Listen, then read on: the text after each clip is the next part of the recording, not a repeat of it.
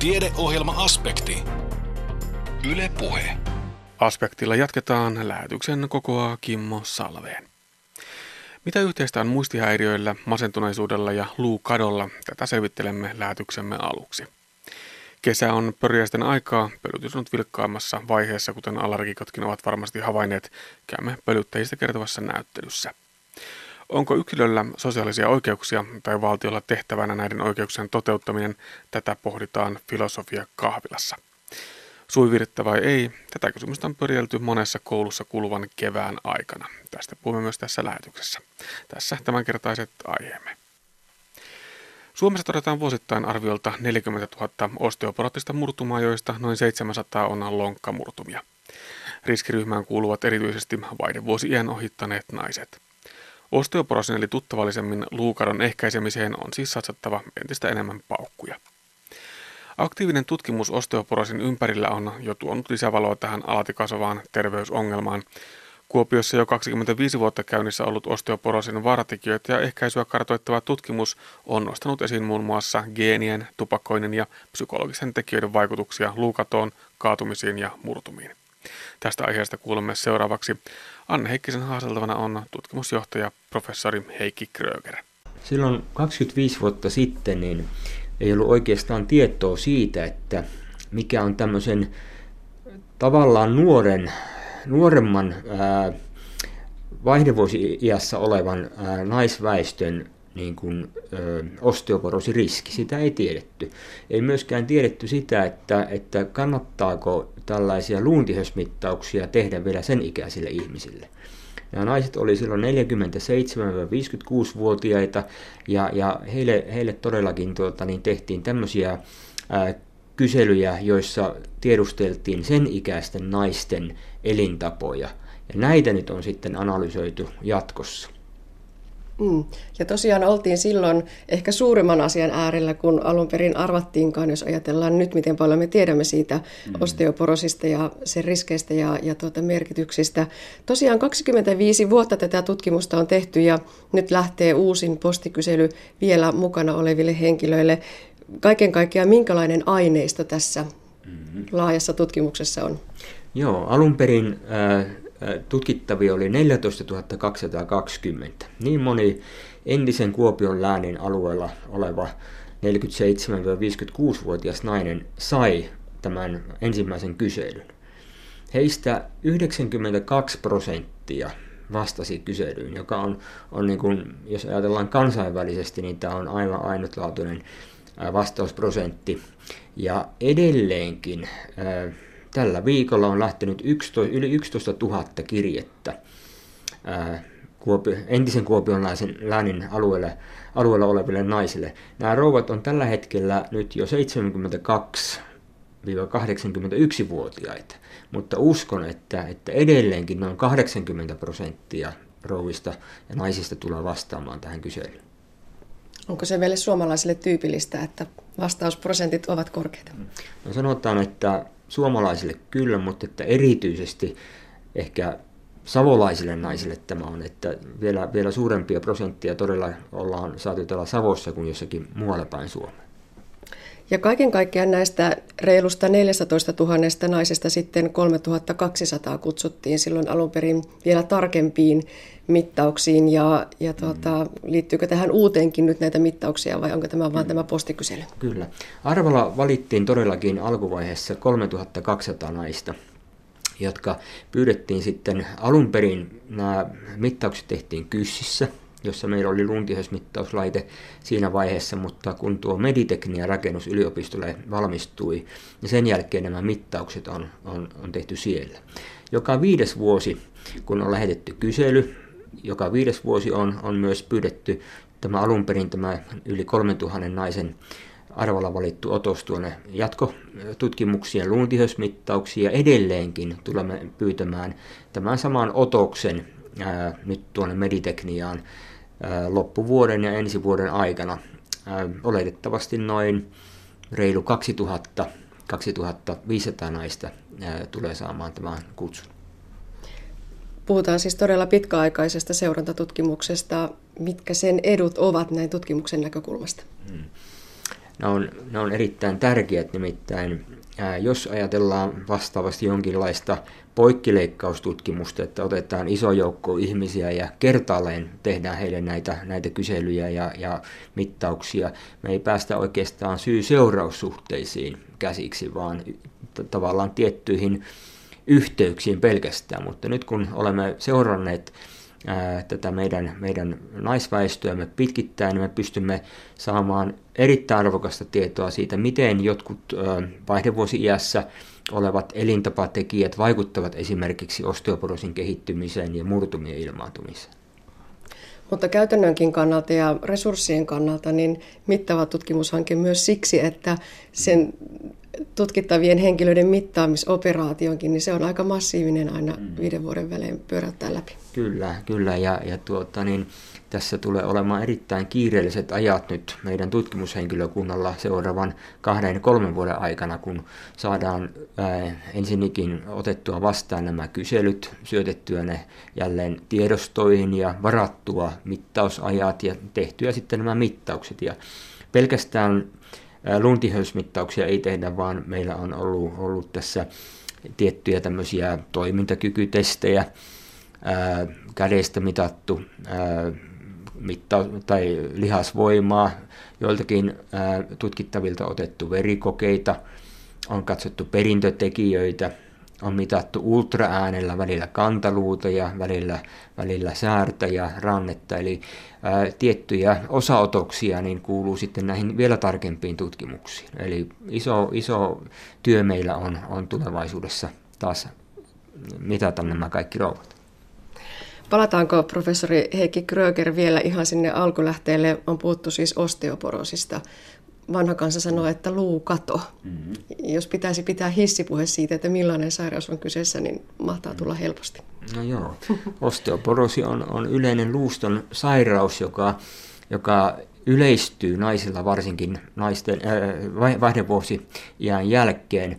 Ja äh, jos mietitään viisikymmentävuotiaista naista, niin hänen riskinsä saada joku osteoporoottinen murtuma niin on yli neljäkymmentäviisi prosenttia. Tarkoittaa sitä, että puolet vaihdevuosi-ikäisistä naisista tulee saamaan jonkun osteoporoottisen murtuman loppuelämänsä aikana. Ja näitä riskitekijöitä ja niiden ehkäisyä tämä OSTPRE-tutkimus nimenomaan käsittelee. Meillä on aika hyvä tietämys, tietämys tuolla ihan kansankeskuudessa osteoporoosista ja siihen liitetään ne elintavat, D-vitamiini, kalsium, maitotuotteiden käyttö. Mitä ajattelette, onko se riittävä tieto siitä, että osaammeko me jo sen ennaltaehkäisy myös ihan ilman, että sitä erikseen meille tullaan kertomaan? No ei, ei todellakaan. Se, että äh, mekin olemme tutkin, tutkineet kalsium- ja D-vitamiini äh, valmisteiden merkitystä tälle luukadolle ja kaatumisille ja murtumille. Ja kolmivuotisessa ää, tutkimuksessa, jotka, joka sisältyy tähän OSTPRE-tutkimukseen, todettiin, että toistuvien kaatumisten määrä vähentyi merkittävästi ää, kalsiumia ja D-vitamiinia saaneilla rouvilla. Ää, heillä tapahtui myös pieni luuntihöyden nousu, mutta murtumiin emme pystyneet vielä tällä aineistolla osoittamaan tehoa. Se kalkki- ja D-vitamiinista. Hormonikorvaushoito vaihdevuosi-iässä on erittäin tehokas hoito osteoporoosin ehkäisyksi ja murtumien ehkäisemiseksi. Tiedämme, että liikunta lisää luuntihöyttä ja säilyttää luuntihöyttä. Tupakointi varmuudella aiheuttaa riskin osteoporoosille. Sen sijaan kohtuullinen alkoholin käyttö ei näytä olevan Naisilla, naisilla riskitekijä osteoporoosille. Tämän tyyppisiä asioita on, on OSTPRE-tutkimuksesta saatu, saatu selville. Tiedetään myös tiettyjen perintötekijöiden olevan yhteydessä osteoporoosiin, ja, ja perintötekijät vaikuttavat myös siihen, miten ihminen ää, reagoi esimerkiksi kalkki-D-vitamiinin tai hormonikorvaushoidon tehoihin. Tuohon liikuntaan tekee mieli puuttua. Tuossa heitin ilmaan, että me tiedämme, miten pitäisi tehdä ja elää, mutta ei se taida ihan niin olla. Puhutaan luuliikunnasta. Ikääntyneet harrastavat sauvakävelyä ja vesijuoksua, ja se ei ole ihan sitä parasta luuliikuntaa. Hmm. No, sauvakävely varmasti on, on hyvää liikuntaa, koska ää, kaikki tämmöinen, jossa ollaan jalkojen päällä ja, ja elimistö ja luusto saa kuormitustaan hyväksi. Ehkä uinti on näistä, näistä tuota, lihasvamman kannalta hyvä, mutta että luulle se ei ole niin tehokasta liikuntaa kuin tämmöinen tuota, niin ehkä hyppivä tai pomppiva tai tuota, niin muuten luita rasittava liikunta. Tämmöisiä eroja, eroja pysytään kyllä osoittamaan. Tässä tulikin tämän OSTPRE-tutkimushankkeen niitä tuloksia, mutta että onko jotakin sellaista, mitä erityisesti voi tämän kaksikymmentäviisi vuoden ajalta nostaa esille, että jo, jonkin tuloksen, jos, jos tuota, erityisesti nostaa? No ensimmäisenä mieleen tulee se, että aikaisemmin ei vielä tiedetty todellakaan sitä, että onko näistä luuntihöysmittauksista ja yleensäkään riskitekijöiden kysymisestä niin hyötyä vaihdevuosi-iässä. Ja tutkimus pystyi jo heti alkuvaiheessa todentamaan sen, että luuntihöysmittaukset on, on merkittävä Hy- tai hyvä arvio sille, että mikä on yksilön riski saada, saada murtumia. Olemme todenneet myös ultraäänen, ää, luun ultraäänitutkimuksen olevan merkittävä murtuman riskitekijä, ja, ja, mutta se mittaus täytyy tehdä huolella ja oikein. Olemme todenneet tämän kalkki-D-vitamiinin vaikutuksen, hyödylliset vaikutukset, hormonikorvaushoidon merkitykset, ja nämä on ehkä niitä tämmöisiä isoja asioita. Ja se, että pari viikkoa sitten julkaistiin uusi osteoporosin käypähoitosuositus, ja käypähoitosuositukseen on, on selkeästi lisätty myös niitä tekijöitä ja, ja tietoja, mitä Kuopion osteoporositutkimuksesta on, on todettu. Eli tulokset jalkautuvat kliiniseen työhön myös sitä kautta? Kyllä. No mitä nyt tällä juuri lähteneellä alkaneella uudella seurantatutkimuksella, niin onko siinä jotakin sellaista uutta komponenttia, mitä halutaan selvittää? Joo, luonnollisesti niin silloin alkuvaiheessa ää, tiedettiin, että hormonivaikutukset luulle ovat tärkeitä ja, ja kysymykset liittyy hyvin paljon tämän tyyppisiin asioihin.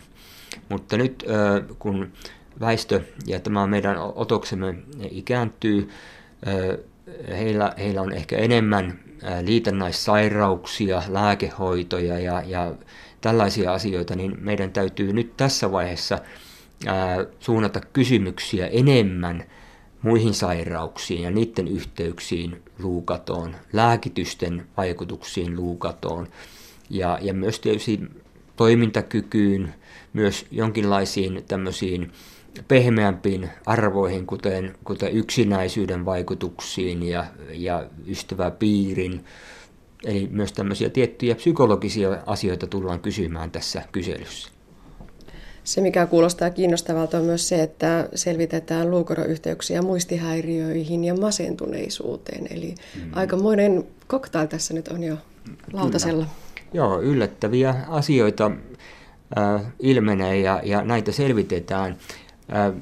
Sellainen, sellainen asia, mikä on monesti mietitty, että onko näin, että tietyt ihmiset vanhetessaan keräävät näitä tämmöisiä isoja kansansairauksia enemmän kuin muut. Puhutaan, että voi kasaantua ongelmia, voi kasaantua luukatoa, voi kasaantua muistihäiriöitä, sydän- ja verisuonisairauksia, masennusta. Ja, ja tällaiset yksilöt ovat erityisessä riskissä. Ja tietysti nyt tässä nykyisessä kyselyssä tullaan kiinnittämään huomiota myös, myös muistisairauksien ilmaantumiseen ja, ja, ja myös tämmöisiin ää, yksinäisyysasioihin. No milloin tuloksia on lupa odottaa? Hmm. No varmaan ensimmäisiä tuloksia saatetaan saada jo ihan tuossa parin vuoden kuluttua, kun, kun kyselytutkimuksesta ehditään analysoida ensimmäiset tulokset ja, ja päätulokset varmaan vievät jälleen joku kolme neljä vuotta. Ja miten kauan nyt kaksikymmentäviisi vuotta jatkunut seurantatutkimus vielä jatkuu? Mennäänkö niin pitkälle, kun tutkittavia riittää? Minä lupaan sen, että vielä viiden vuoden kuluttua niin otetaan yhteyttä näihin rouviin. Osteoporosin ehkäisyyn tähtäävästä tutkimuksesta kertoi professori Heikki Kröger Kuopion yliopistollisesta sairaalasta. Kuopion museon tiloihin on loidittu kukkaketo, joka loistaa etenkin aurinkoisena kesäisenä päivänä lumuavasti. Kun tämän lisäksi kaiuttimista kuuluu linnun laulua ja mehiläisten surinaa, pääsee tutustumaan luontoon ja luonnon ilmiöihin hyvin virittyneessä tilassa. Tarjolla on nimittäin näyttely Pölyttäjät, joka esittelee meille luonnon yhden tärkeimmistä mekanismeista, pölytyksen sekä sen osapuolet. Ja mikäpä ettei, aihe on luonnossa juuri nyt hyvinkin ajankohtainen. Kävin tutustumassa tuohon uuteen näyttelyyn. Jututettavina seuraavassa ovat luontopedagogi Mari Wickholm ja intendentti Jukka Kettunen. Kevät on tosiaan pörjäisten ja pölyttäjien aikaa, ja sen takia sitten me tänne museoonkin ollaan perustettu tämmöinen Pölyttäjät-niminen näyttely, joka kertoo just kukista ja mehiläisistä ja muusta sen semmoisesta. Pölyttäminen, siitä tulee äkkiä mieleen se, että tota, pölyttäjiä käytetään hyväksi esimerkiksi hunajatuotannossa, eli mehiläispesiä. Ää, ihan mehiläispesissä ihan, ihan siis viljellään hunajaa, mutta tota, se ei taida suinkaan olla pölyttämisen koko kuva.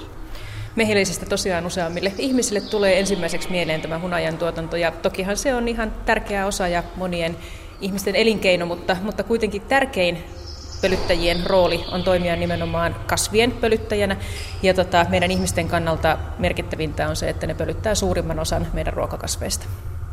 Tuolla on sekä, sekä kasveissa että myöskin pölyttäjissä aika, aika huiman iso kirjo. Mehiläiset ei suinkaan ole niitä meidän, meidän ainoita pölyttäjiä, eikä, eikä myöskään tuo hyönteispölyttäminen ainoa pölytyksen muoto. Joo, pölyttäjiä on tosiaan, tosiaan koko joukko, paljon muitakin kuin mehiläiset. Meidän luonnonvaraiset kimalaiset, monet muut hyönteiset, kuten perhoset, kovakuoriaiset. Mutta pölyttäjiä sitten löytyy myöskin, myöskin muista eläinryhmistä, kuten linnuista, nisäkkäistä ja jopa matelioista, mutta nämä viimeksi mainitut ei, ei pölytä kasveja Suomessa, vaan lähinnä tuolla tropiikin maissa. No, Tuuli siis osallistuu myös tuohon siitepölyn kuljettamiseen, niin kuin tässä hyvin kesäpäivinä ja kevätpäivinä on, on havaittu. Erottaako näitä sitten noita tuulipölytettäviä ja hyönteisten ja muiden eläinten pölyttämiä kasveja jotenkin visuaalisesti toisistaan? Ne erottaa itse asiassa aika helposti. Tuulipölytteiset kasvit muodostaa usein sellaisia aika värittömiä, tuoksuttomia, hyvin yksinkertaisia kukkia, joista voi sitten, sitten päästää valtavia määriä siitepölyjä tuulen kuljetettavaksi. Ja meille tämmöisiä tutuimpia esimerkkejä on sitten ihan meidän metsäpuut tai heinät. Niiden kukat ei kovinkaan suurilla värikirjoilla koreile, eikä ne myöskään tuoksu mitenkään erityisesti. Mutta hyönteispölytteiset kasvit sen sijaan panostaa sitten tämmöiseen visuaalisuuteen ja näkyvyyteen oikein kunnolla. Ja on oikeastaan aikamoinen sattuma, että meitä ihmisiä miellyttää samantapaiset kukat kuin mitä, mitä, mitkä miellyttää sitten hyönteisiäkin. Eli, eli tämmöiset värikkäät ja hyvälle tuoksuvat, ne on meidän molempien mieleen. Tuo tuulipölytys ei ilmeisestikään kuitenkaan ole mitenkään äärimmäisen yleinen strategia, kun verrataan näitä, näitä tapoja toisissa. Itse asiassa tuulipölytys on, on melko yleinen strategia, ja varsinkin koska nämä tuulipölytteiset kasvit ovat yleensä sellaisia, jotka esiintyy erittäin runsaana, niin kuin monet, monet puut ja heinät, heinäkasvit, niin sitä kautta voidaan ajatella, että se on, on melko yleinen strategia, vaikka, vaikka lajimäärä, tuulipölytteisten kasvien lajimäärä on huomattavasti pienempi kuin, kuin eläinpölytteisten.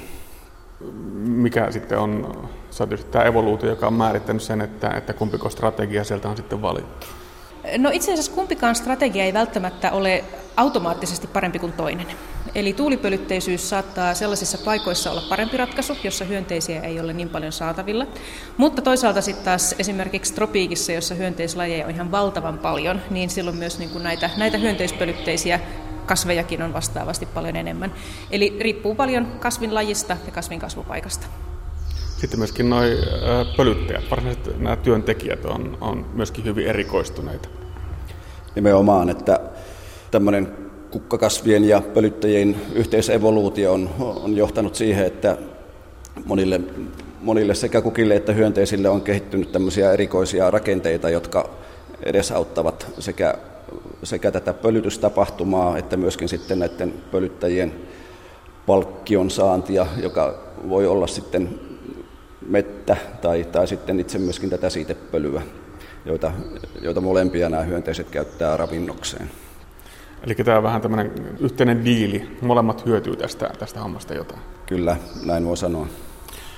Mutta sitten to, to, to, tuolla esimerkiksi nurkassa on tuollainen, itse asiassa jo Darwinin ennakoima, että tällainen pölyttäjä on pakko jossakin olla, koska on tällainenkin kasvi.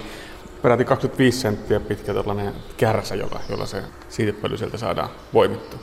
Joo, tässä on tämmöinen tyyppi esimerkki tämmöisen kukkakasvin ja pölyttäjän yhteisevoluutiosta. Eli, eli tällä Tämä kukkakasvi on madagaskarilainen orkidea, jolla, jolla on tämmöinen noin kolmekymmentä senttiä pitkä mesikannus, jonka pohjalla tämä, tämä mesi sitten odottaa, odottaa sitä syöjäänsä, joka tässä tapauksessa sitten todettiin, todettiin tuhatyhdeksänsataaluvun alussa, että se on tällainen pitkä imukärsäinen kiitäjäperhonen, joka, joka ainoana lajina pystyy, pystyy saavuttamaan sen mesilähteen ja samalla sitten pölyttää tämän, tämän erikoislaatuisen orkkidean. Ja siinä samalla, kun äh, tosiaan nämä kasvit ja eläimet on hyvinkin toisiinsa ikään kuin erikoistuneet ja myöskin hyötyvät sitten, sitten äh, toisistaan, niin myöskin ihminen hyötyy tästä pölytyksestä huomattavan paljon. Eli äh, se ei suinkaan ole se hunaja, mikä, mikä se meidän konkreettinen hyöty siellä. No ei todellakaan ole hunaja se ainoa hyöty. Maailman sadasta ruokakasvista, tärkeimmästä ruokakasvista, seitsemänkymmentä on hyönteispölytteisiä ja näissä Näistä tärkeimmät on ehdottomasti mehiläisiä meidän ravintokasvien kannalta. Eli todella merkittävästä ekosysteemipalvelusta tässä on kyse. Ja äkkiä kun miettii sitä, että no sehän tarkoittaa sitä, että mehiläiset ja muut pölyttäjät pitää huolen siitä, että meille saadaan kasviksia pöytään, niin sekään ei ole vielä se koko kuva. Sekään ei ole ihan koko kuva. Eli näissä mehiläisten pölyttämissä kasveissa on myös paljon rehukasveja, eli se vaikuttaa sitten myös kyllä ihan yhtä lailla lihan ja maidon ja muiden, muiden hyödykkeiden tuottamiseen, eikä pelkästään niiden kasvien. No näihin etenkin hyönteisiä ihmiset suhtautuu hyvinkin kahtiajakoisesti ja, ja monesti. Ehkä mietitään vielä se, että onhan ne jo hyödyllisiä ja ne pölyttää ja kaikkea, mutta kunhan vaan ei meidän, meidän takapihalle. Täällä niihin pääsee tutustumaan tälleen suhteellisen turvallisesti. Täällä on, on tota tosiaan ääntä, kuvaa ja ihan oikeita eläinnäytteitä. Joo, kyllä tänne ollaan kasattu näytteitä näistä esimerkiksi kimalaisten ja ampiaisten pesistä. Jotka, jotka molemmat tosiaan ovat, ovat tämmöisiä myrkyllisiä lajeja, eli niillä, niillä on tällainen myrkkypistin, jonka takia monet ihmiset siitä, niitä tietenkin sitten kavahtavat, mutta oikeasti ne käyttävät tätä myrkkypistintä silloin vain, vain puolustaessaan joko pesäänsä tai, tai jos ne tuntevat itsensä uhatuksi, eli jos niiden päälle vahingossa esimerkiksi astuu. Ei niitä mitenkään hysteerisesti tarvitse pelätä, mutta siis toki esimerkiksi mehiläisten pistoille allergisuus, niin onhan se vakava asia. Eli silloin totta kai yksikin pisto voi olla vaarallinen, mutta siitä huolimatta näistä on huomattavasti enemmän hyötyä kuin haittaa. Näin siis luontopedagogi Mari Wickholm. Haasteltavana oli myös intendentti Jukka Kettunen. Ja tuo Pölyttäjät-näyttely on nähtävillä Kuopion museossa aina tuonne syyskuun lopulle saakka. Ravintokuidun runsas saanti on keskeinen terveellisen ruokavalion osatekijä, mutta mistä ravintokuitua kätevimmin ja herkullisimmin saisi? Tästä puhutaan tänään ohjelmasarjassamme Parempi päivä. Asiantuntijana on tutkija Harri Heikkilä Kuopion liikuntalääketieteen tutkimuslaitokselta. Esimerkkejä hiilihydraateista, joita ihmiselimistö kykenee käyttämään energiakseen, ovat vaikkapa viljan tärkkelys ja hedelmän sokerit. Niitä hiilihydraatteja, joita ihmisen ruoansulatuskanava ei kykene pilkkomaan ja käyttämään energianlähteenä, kutsutaankin sitten omalla nimellä ravintokuitu. Siitä huolimatta, että ravintokuitu ei imeydy ihmisen suolesta verenkiertoon, on ravintokuidun saannilla suuri merkitys terveydelle. Ravintokuitua saadaan ainoastaan kasvikunnan tuotteista, hedelmistä, marjoista ja vihanneksista sekä täysjyväviljasta. Ravintokuitu voidaan jakaa veteen liukenevaan ja veteen liukenemattomaan. Veteen liukeneva alentaa huono L D L-kolesterolin määrää veressä keskimäärin viisi prosenttia. Tämä vaikutus perustuu sen kykyyn muodostaa suolen sisällä tällaista geelimäistä hyytelöä. Tämä hyytelö sitten sitoo kolesterolin rakennusaineita ulosteeseen elimistöstä pois kuljetettavaksi. Vesiliikosta ravintokuitua on erityisen paljon täysjyväkaurassa, mutta runsaasti sitä on myös täysjyvärukissa ja ohrassa, ylipäätään kasvikunnan tuotteissa. Veteen liukenematonta ravintokuitua on kaikissa kasvikunnan tuotteissa ja se vähentää ummetustaipumusta lisäämällä ulosteen massaa. Parhaimmillaan kasvista ja täysjyväviljan käyttömäärän reilu lisäys poistaa ummetuksen täysin. Ravintokuidulla on siis suoranaisia vaikutuksia elimistöön, kuten verenkolesterolin ja suolen toimintaan. Näiden vaikutusten lisäksi ravintokuidun saanti on erinomainen mittari ruokavalion kokonaisterveellisyydelle. Runsaasti ravintokuitua saavat sairastuvat harvemmin tyypin kaksi diabetekseen, aikuistyypin diabetekseen sekä sydän- ja verisuonisairauksiin. Tämä perustuu siihen, että ravintokuidun saanti mittaa samanaikaisesti sekä kasvisten että täyssyväisten viljatuotteiden käyttöä. Lisäksi runsas ravintokuidun saanti kuvastaa maltillisempaa eläintuotteiden käyttöä, eli maltillisempaa lihan ja lihatuotteiden sekä rasvaisten maitotuotteiden käyttöä. On hyvä pitää mielessä, että runsaskuituisemmassa viljatuotteessa on suurempi osuus ravinteikasta täysjyvää. Valitset siis leivistä ne, joissa on kuitua yli kuusi grammaa sadassa grammassa tuotetta. Muissa viljatuotteissa, kuten riisissä, pastassa ja myslissä, viisi prosenttia tai enemmän. Kaikki kasvikset ovat sekä kuitupitoisia että ravinteikkaita. Ravintokuidun saannin vähimmäissuositus ruokavaliosta on kaksitoista pilkku viisi grammaa jokaista syötyä tuhat kilokaloriaa kohti, eli pienikokoisimpien ja vähän liikkuvien naistenkin tulisi saada vähintään kaksikymmentäviisi grammaa päivässä, miesten kolmekymmentä grammaa. Kannustankin tekemään kuitutestin esimerkiksi leipätiedotuksen nettisivuilla oman kuidunsaannin arvioimiseksi. Nämä testit antavat suuntaa omasta kuidunsaannin määrästä. Lisäksi ne antavat kivasti vinkkejä oman kuidunsaannin lisäämiseksi. Ylipäätään seuraa arjessasi kasvisten sekä täysjyväviljan käyttöä ja tarvittaessa lisää niitä ruokavaliosi. Ravintokuidusta kertoi tutkija Harri Heikkilä. Hyvinvointivaltio liitetään ajatuksissa perinteisesti sosiaalisiin oikeuksiin, eli hyvinvointivaltio määrittyy ja rakentuu sitä kautta, että sen kansalaisille annetaan sosiaalisia oikeuksia. Suomessa hyvinvointivaltion rakentaminen aloitettiin kuusikymmentäluvulla ja sen rakentamisen katsotaan päättyneen kahdeksankymmentäluvulla, kun viimeiset sosiaalihuollon palvelujärjestelmät luotiin. Viime aikoina puhe yksilön oikeuksista on lisääntynyt. Voidaanko näin ajatella, että pohjoismaisen hyvinvoinnin eetos on muuttunut jollain tavoin juridiseksi? Onko sosiaalipolitiikka oikeudellistunut? Tätä pohtii Filosofiakahvilassa yleisen oikeustieteen ja sosiaalioikeuden professori Tuomas Kotkas. Okei, no tää on, tätä mä nyt kartoitin sitten, luin niitä komiteamietintöjä ja, ja hallituksen esityksiä ja jossain määrin nyt sitä kuudenkymmenen luvun sosiaalipoliittista, sosiaalipoliittista kirjallisuutta Pekka, Pekka Kuusta ja Ja, ja niin edespäin, mutta oikeuksista tosissaan yksilön oikeuksina ei, ei, ei juurikaan puhuta. Tai ei, voidaan sanoa, että ei puhuta, puhuta laisinkaan. No, kysymys kuuluu nyt sitten, että kun tänä päivänä me tavallaan otetaan itsestään selvänä, että yksilöillä on, yksilöillä on oikeuksia ja, ja yksilöt, yksilöt ja tämä oikeuspuhe on, puhe on voimistunut, niin kysymys kuuluu, että milloin tämä muutos, muutos Suomessa nyt sitten tapahtui, että milloin ruvettiin puhumaan sosiaalisista oikeuksista sen sijaan, että me oltaisiin puhuttu sosiaalisesta oikeudenmukaisuudesta tai yhteiskunnallisesta oikeudenmukaisuudesta. No, mä ajoitan sen muutoksen, muutoksen sinne yhdeksänkymmentäluvun alkuun, muutama vuosi aikaa ennen, ennen tota E U:ta ja, ja Suomi Suomi liittyi, liittyi tota Euroopan ihmisoikeussopimukseen yhdeksänkymmentäluvun ihan alussa, yhdeksänkymmentä ratifioitiin ja niin edespäin.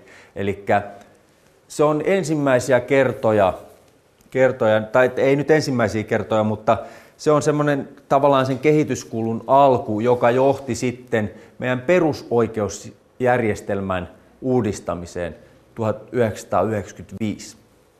Hallitusmuotoon Hallitusmuodon perusoikeusjärjestelmä uudistettiin sinne, ja yksi keskeinen tämän uudistuksen motiivi oli nimenomaan sosiaalisten perusoikeuksien lisääminen perustuslakiin. Taloudellisten, sosiaalisten ja sivistyksellisten oikeuksien lisääminen sinne.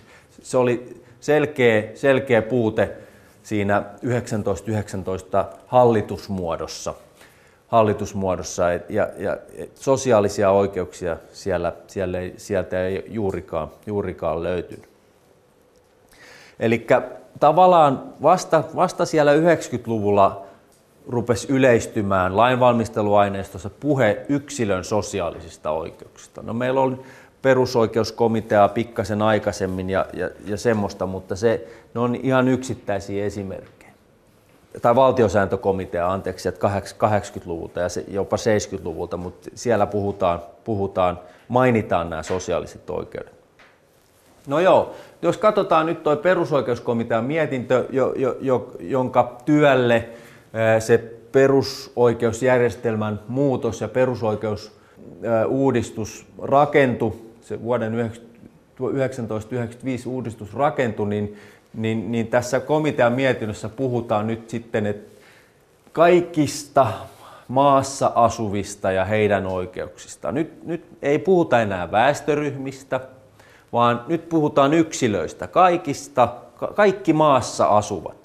Ja jos me katsotaan meidän, tai sitä kun yhdeksänkymmentäviisi toteutettua, toteutettua perusoikeusuudistusta, niin siellä puhutaan itse asiassa, ja edelleenkin meidän perustuslaissa puhutaan, että jokaisella on oikeus välttämättömään toimeentuloon ja, ja huolenpitoon esimerkiksi. Ja tuore esimerkki nyt sitten me ollaan, tai Suomessa ollaan uudistamassa tota sosiaalihuoltolakia, ja semmoinen varmaan tulee ehkä uusi vielä tämän tai ensi vuoden puolella voimaan, niin tähän sosiaalihuollon, sosiaalihuoltolain uudistamis, uudistamiseen liittyen on kirjoitettu erinäisiä raportteja ja muistioita, ja yksi Yksi näistä raporteista, siinä puhutaan nyt ja määritellään sosiaalihuoltoa ja sen sosiaalihuollon ikään kuin normi perustaa, mihin se perustuu.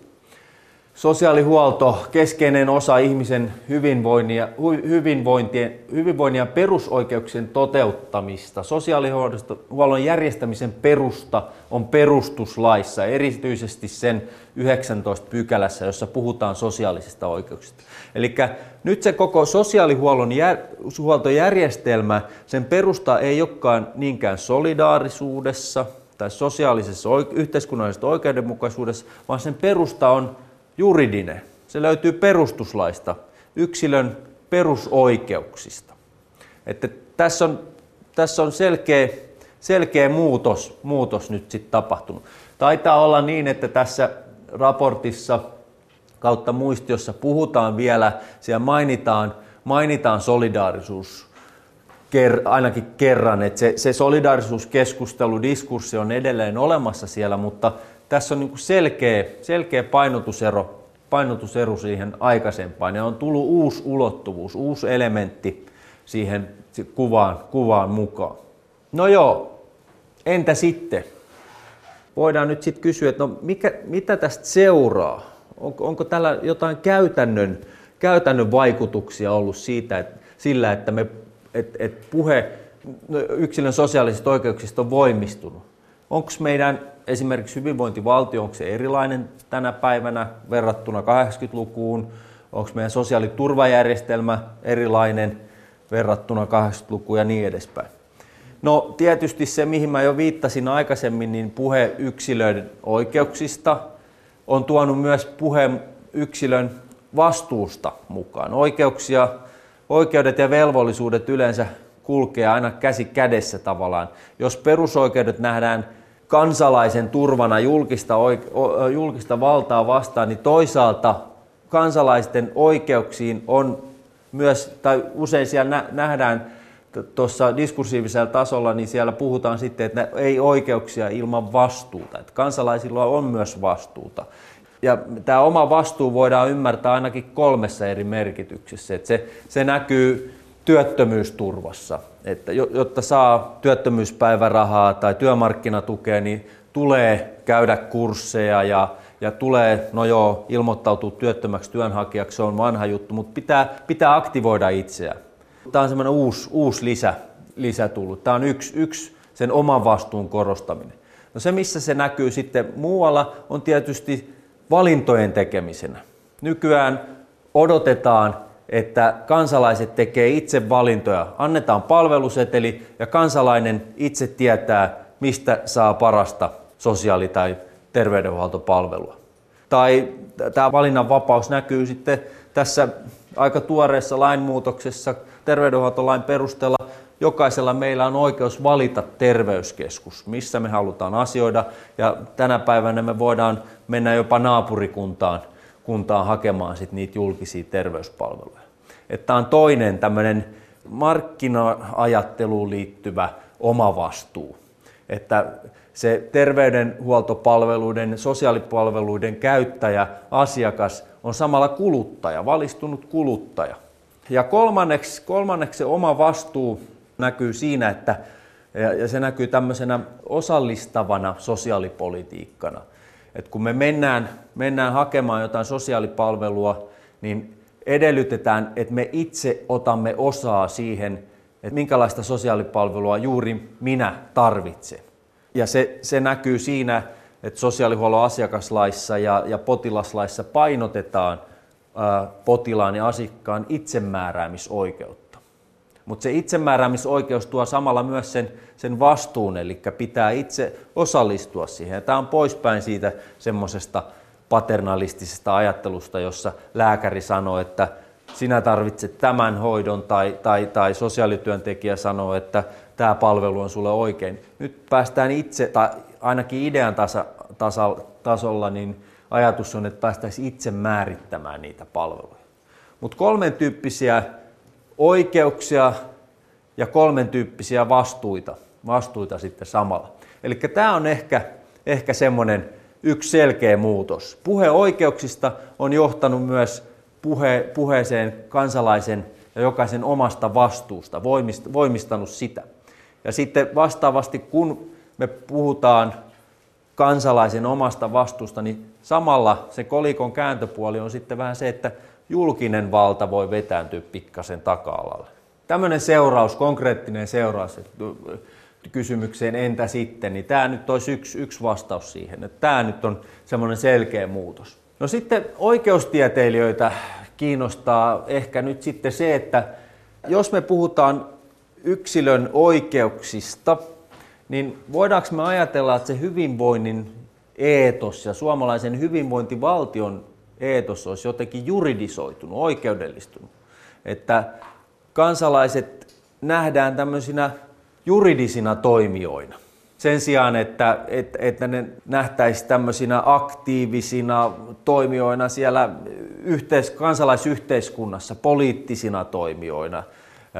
Ja, ja tässä onkin, on, onkin puhe, puhuttu, että perinteisesti esimerkiksi toi Sakari Hänninen, tutkimusprofessori tuolta T H L:stä, niin on puhunut, puhunut siitä, että pohjoismaisen hyvinvoinnin eetos on luonteeltaan poliittinen ja, ja viitannut siihen, että kaikki meidän nämä lait, mitä mä tuossa luettelin aluksi, ja koko moderni sosiaaliturvajärjestelmä, se on ikään kuin poliittisen kamppailun tuloksena syntynyt.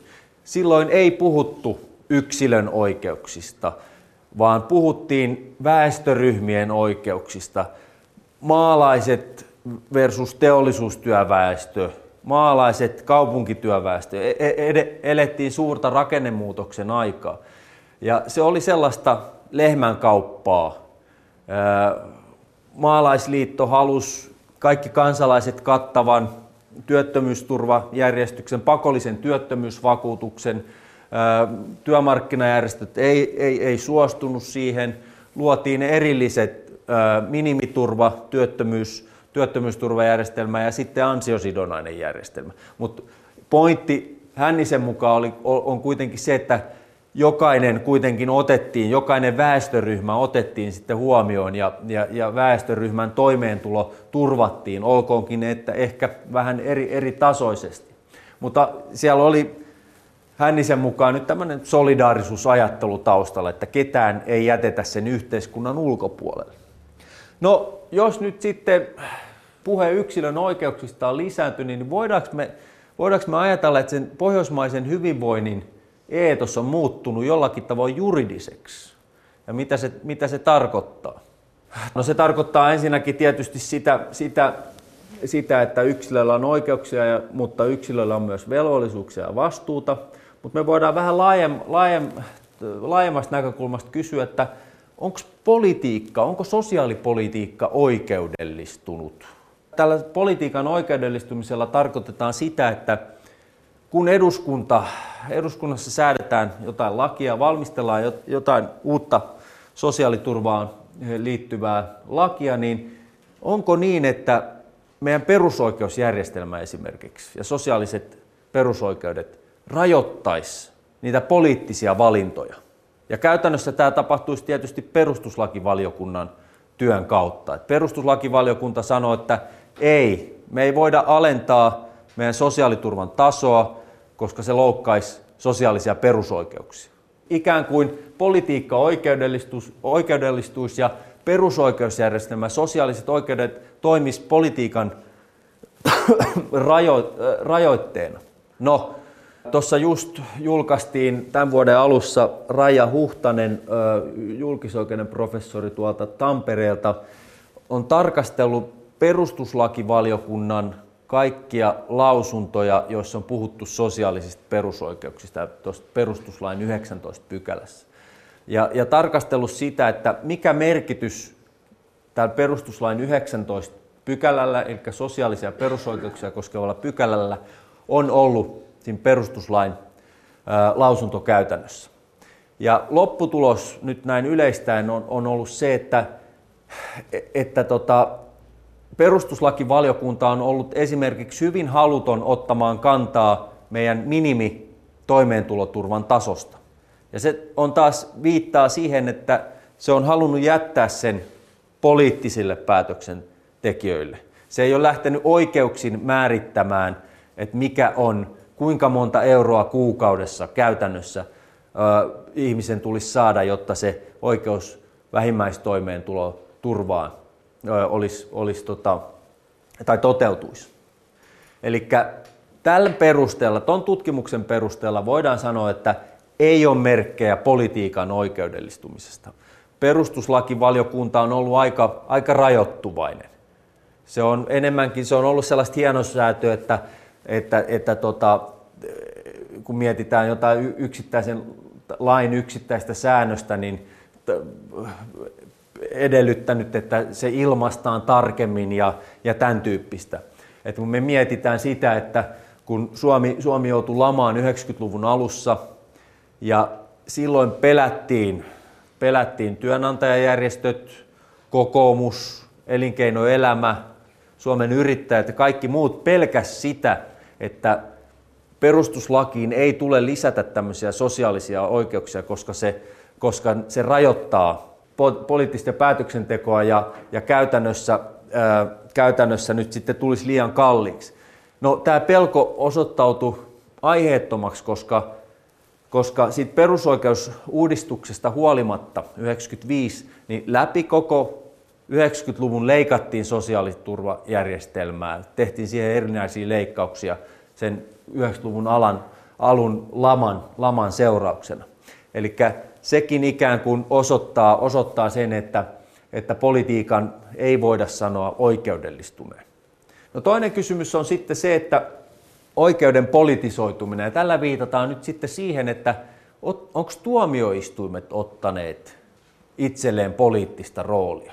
Et yksittäiset riidat, kun ne menee sitten, riidat vaikka koskien, koskien Kelan myöntämiä etuuksia ja niin edespäin, tai kuntien myöntämiä sosiaali- tai terveyspalveluja, niin onko niin, että esimerkiksi korkein hallinto-oikeus olisi ottanut itselleen aktiivista roolia ja määrittänyt sitten sitä, että luonut ikään kuin jotain uusia sosiaalisia oikeuksia.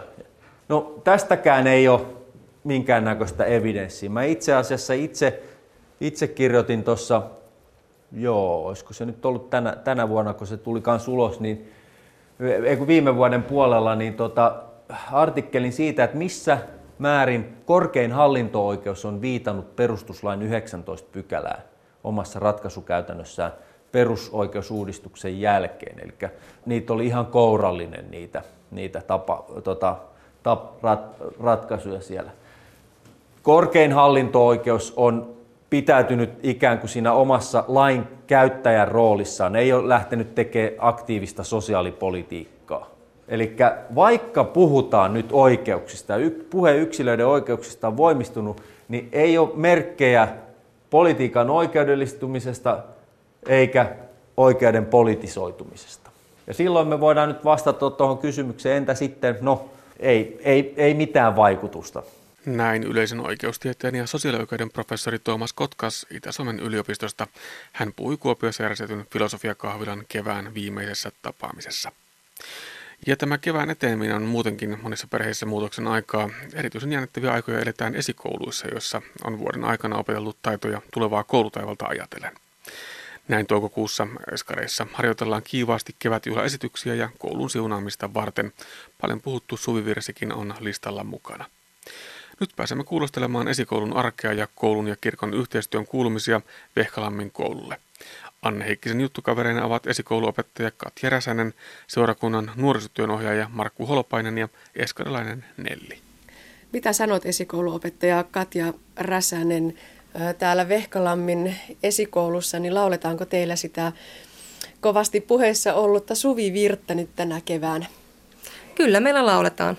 Mm. Ja se on ihan selvä juttu. Kyllä se on ihan selvä ollut meillä koko ajan, että se kuuluu kevääseen. No millä mieli itse olet tätä keskustelua seurannut? No kyllähän se on vähän hämmentänyt ajatella, että se on kuitenkin semmoinen kevään ja kesän aloitukseen kuuluva laulu ollut jo itselle pienestä lähtien, niin miksi, tämä, miksi se pitäisi kieltää? No miten teillä näin, kun kevät alkaa olla lopuillaan ja eskarit lähtevät kohti koulutietä, niin minkälaisia rutiineja tähän kevääseen liittyy? Kovasti harjoittelua. Harjoitellaan ohjelmia kirkkoon. Meillä on koulutielle siunaaminen tulossa toukokuun lopussa ja sitten on koulun perinteinen kevätjuhla. Molempia harjoitellaan ohjelmia. Mitä on tänä keväänä luvassa? No ainakin ötökkätanssia. Sen verran voin kertoa. Ainakin koulun kevätjuhlassa tehdään yhdessä eskalaiset ja ykkös-kakkoset ötökkätanssi. No miten jännittäviä hetkiä nämä toukokuun viimeiset viikot on eskareille, kun sitten se taivaal alkaa koulussa loman jälkeen? Kyllähän se näkyy semmoisena tiettynä vilkkautena ja rupeaa puheessa olemaan se koulu mielessä ja, ja sitten kun päästään kouluun ja sitten kun se koulu alkaa. Ja näillä ollaan kuitenkin täällä koulun tiloissa, niin se koulun aloittaminen ei ole hirveän iso juttu. Tehdään koko ajan yhteistyötä koulun kanssa. Ekaluokkalaisia tavataan melkein päivittäin. Se on heille vain yksi erilainen ovi, mistä he tulee syksyllä sisälle. Opettajat on kaikki tuttuja, luokkakaverit on kaikki tuttuja, koulurutiinit on tuttuja. Tosi helppoa yleensä. Mutta kyllähän se on yksi askel lapsen elämässä se koulun aloittaminen. No kaikille tämä esikoulumaailma ei ole ihan niin tuttua, jos ei satu olemaan niitä omia pieniä esikoululaisia siellä kotona tai lähipiirissä, niin jos sun pitäisi muutamaan sanaan tiivistää, että mistä esikoulussa on kysymys, niin mitäpä sanoisit? No se on opettelemista sitä koululaisen elämää varten ja niitä koululaisen taitoja harjoitellaan, harjoitellaan pitkin vuotta. Paljon sosiaalisia taitoja ja sitä omista tavaroista huolehtimista ja paljon leikkiä. Leikki on se meidän opetusväline hyvin pitkälti. Onko ihan ohjattuja tuokioita? Tähdätäänkö siihen lukemaan oppimiseen, kirjoittamiseen oppimiseen?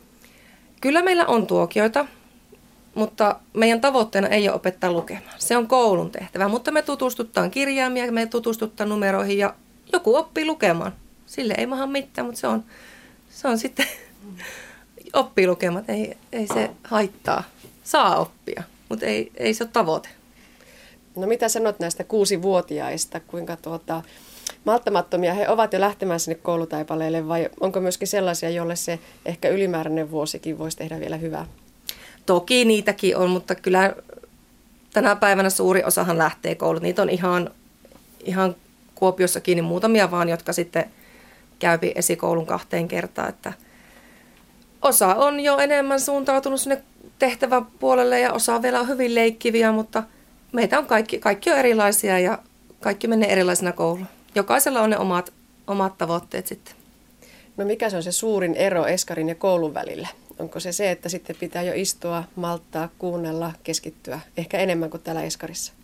Se on varmaan kaikkein suuri, että mennään enemmän sillä oppituntirytmillä, että esikoulussa ei vielä niin puhuta välitunneista, että meillä puhutaan ulkoilusta, meillä on pitempi ulkoilu. Ja sitten meillä on enemmän sitä leikkiä, mikä on tosi tärkeä vielä esikouluikäiselle. No kohta kun ne omat eskarisitosta pölähtävät kesälaitumille, niin onko itselläkin haikea olo? On se joka vuosi. Se on se luopuminen näistä pienistä, se on joka vuosi, mutta sitten vaan se on suunnattava ensi syksyn katseet ja uutta ryhmää ottamaan vastaan. Se on, tämä esikouluvuosi on tosi, tosi hektinen, että paljon tapahtuu asioita. Aina joka syksy tulee uudet lapset, pitäisi vuodessa oppia lapset tuntemaan ja kaikki paho- mahdollinen antaa heille sen vuoden aikana. Ja sitten se yhtäkkiä tuntuu, että no nytkö tämä jo loppu. Et tota, syksyllä tuntuu, että tähän tätä vuotta vielä vaikka kuinka paljon ja sitten toukokuussa, että hups. Että sinne se nyt meni. Niin. Joo.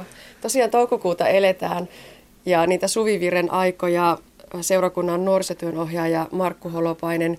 Tuossa Katjan kanssa jo vähän juupasteltiin tätä paljon puhuttunutta suvivirsiasiaa. Millä mieli itse olet ollut tästä asiasta?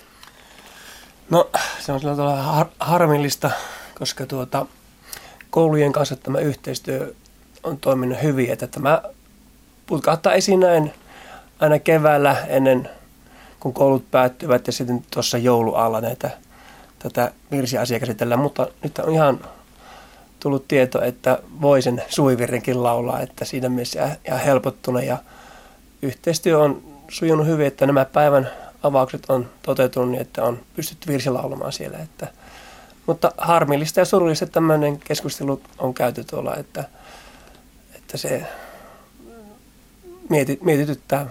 Seurakunnan työntekijöitä ja kasvatustyöntekijän kanssa on mietitty sama asia, mutta niin kauan pidetään päivän avauksia ja kun tuota noin, niin on se mahdollista ja meille annetaan se tehtävä kuitenkin. Ja minäkin tässä on parikin vuotta, kaksikymmentäviisi vuotta tuota työtä tehnyt ja päivän avauksia pitämässä, niin monta avausta on pidetty ja laulettu virsi ja Isä meidän rukous siihen samalla. Ja siinä ne oppii näitä tuttuja rukouksiakin ja virsiä sitten oppilaatkin.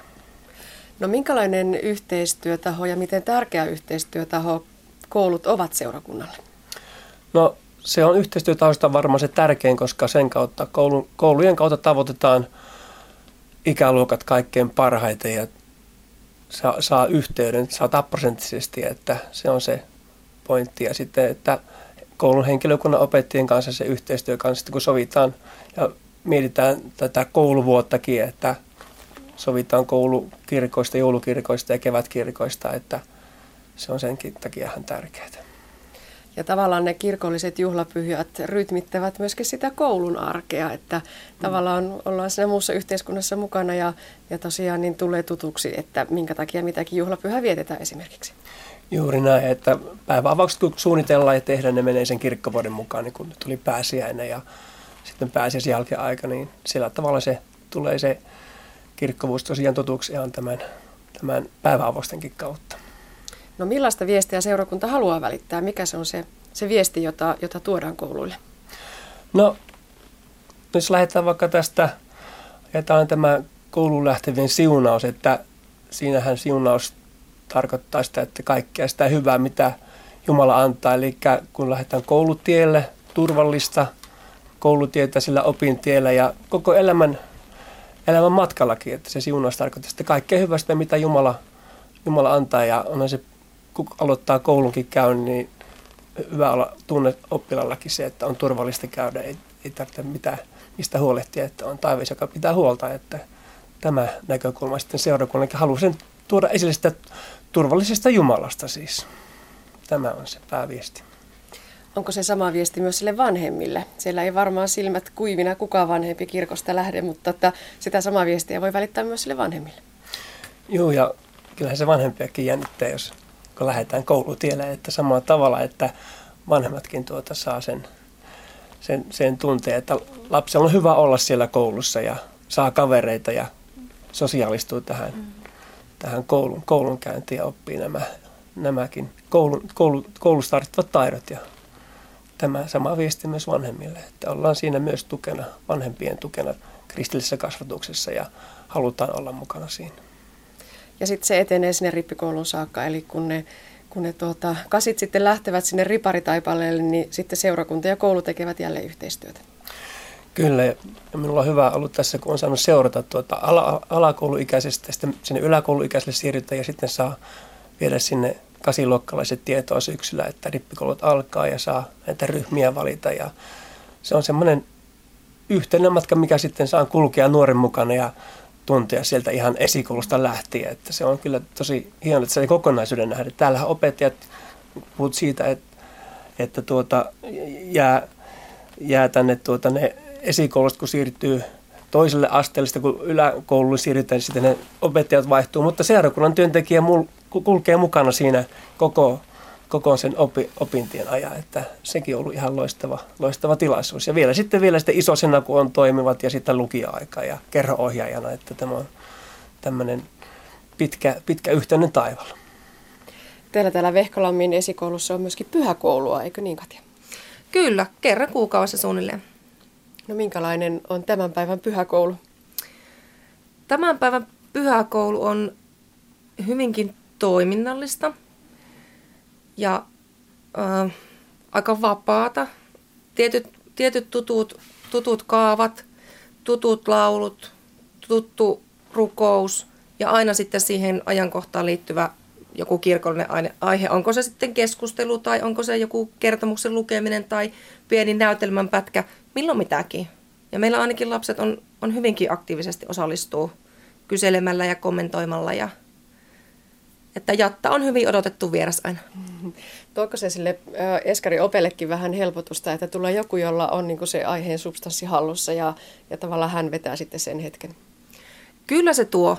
Onhan se aina, aina kun ei olla kirkon työntekijöitä, niin sen kristillisen kasvatuksen antaminen muuten on sitten haasteellisempaa. Että, että toki se on koko vuoden niin kuin touhuissa näkyy erilaiset juhlapyhät, mutta sitten kun se tulee se konkreettisesti pyhäkoulun vetäjä, niin se aihe sitten siinä, siinä sitten tulee vielä lapsille, lapsille niin kuin sieltä kirkon puoleltakin tutuksi. No entä sitten, jos on perheitä, joille tämä kristillinen kasvatus ei ole tärkeää ja, ja lasten ei esimerkiksi haluta osallistuvan tällaisiin tapahtumiin, niin mitä tehdään? Se on hyvin pitkälti perhekohtainen, että on ollut monenlaista, monenlaista tapaa. Joku on halunnut, että lapsi on poissa senä päivänä esiopetuksesta, kun on pyhäkoulu. Jo, joillekin on järjestetty jotakin muuta mieleistä toimintaa siksi aikaa, että hyvin perheiden kanssa keskustelemalla, että joka syksy kysytään vanhemmilta lupaa, että saako, saako lapset osallistua uskonnollisiin tilaisuuksiin ja perheet saavat sen kieltä, jos, jos perheen katsomus on sitä mieltä tai ovat sitä mieltä. No tässä on nyt puhuttu siitä, miltä lapsista tuntuu ja ehkä opesta tuntuu, kun eskarit siirtyy sinne koulutaipaleelle. Voitko Katja vielä heittää muutamia vinkkejä vanhemmille, että jos se oma napero on aloittamassa koulutietä, niin mitä näin, näin tuota eskarin loppumetreillä sen oman lapsen kanssa on hyvä ottaa puheeksi? Äh, niillä, jotka kulkee it- itekseen kouluun, niin harjoittelemisen koulu, koulutien harjoitteleminen tämän koulun osalta. Suuri osa lapsista on kuljetuksen piirissä, niin miten siellä kuljetuksessa toimitaan, kerrata niitä asioita ja olla ihan rauhallisin mielin. Mm. Ei, ei se ole lapsille niin iso, että monta kertaa vanhempia jännittää paljon enemmän kuin lapsia, kun se on jo tuttu paikka ja lapset, lapset on tuttuja, aikuiset on tuttuja. Että vanhemmat turhaa jännittää sitä ja koulunhan koulun ja esikoulun vanhemmat on aina tervetulleet. Jos mietityttää, että mitä siellä koulussa oikein tehdään tai mitä siellä eskarissa tehdään, niin tänne on vanhemmat aina tervetulleita. Tänne voi tulla seuraamaan, mitä meidän päivään kuuluu. Ja kouluun voi mennä kanssa. Ja sitten voi varmaan myös antaa sellaisen vinkin, että lomailkaa rauhassa ja unohtakaa koulu kesäajaksi. Kyllä, se on se toivotus, minkä tämä, tänäkin vuonna esikouluiset kirkossa minulta saavat. Ja viimeisen kotitehtävän saavat myös silloin ja se jääköön sitten esikoululaisille arvotukseksi, että mikä se on. Mikä Nelli sun mielestä tässä eskarissa on ollut ihan parasta? Läksypäivä. Mitä ihmeellistä? Eihän lapset voi tykätä läksyistä. Voipas. No mikä niissä on kivaa? No että saa kotiin viiä sen. Ja sä sitten kotona teet niitä läksyjä? Niin. Teekö sä aina heti eskarin jälkeen vai sitten vähän illemmalla? Illemmalla. Joo. No minkälaisia läksyjä se toi ope antaa? En minä enää muista. No onko se kirjoittamista vai piirtämistä vai mitä? Piirtämistä, ei kirjoittamista vielä mailla. Joo, osaatko jo kirjaimia? Osaan. Osaatko kirjoittaa oman nimen? Osaan. Osaatko kirjoittaa muita nimiä? Osaan. Mm, osaatko laskea? Osaan. Yksi plus yksi on? Kaksi. Hienoa, no osaat laskeekin. No onko susta kiva mennä kouluun? On. Mm. Mitä sä ootat ihan eniten? Mm, no en mä vielä tiedä. Saanko arvata? Saat. Välitunteja? Niin. Tai ruokailua? Joo. Onko teillä täällä hyvät ruuat? On. Joo. No jännittääkö sua yhtään mennä tonne kouluun? O, joo. Mm. Mikä siinä on jänskää? En minä tiedä. Mm. Mutta onko siellä jo ihan tuttu opettaja? Öö, on. Joo. Ja onko sulla tuttuja kavereita, jotka lähtee kans ekaluokalle? On. Joo. Onko sä ostanut jo koulurepun valmiiksi? Joo. Mm. Ja sittenhän kaikki on ihan valmista. Joo. Joo. No mitä sä luulet, mikä siinä koulussa on ihan parasta? Onkohan se se, että tulee paljon paljon läksyjä? On. Näin totesi esikoulun opettaja Katja Räsänen. Vehkalammin esikoulussa kävi Anne Heikkinen. Ja näin päättyy tämänkertainen aspektimme. Lisää aiheistamme netissä osoitteessa kantti piste net kautta aspekti.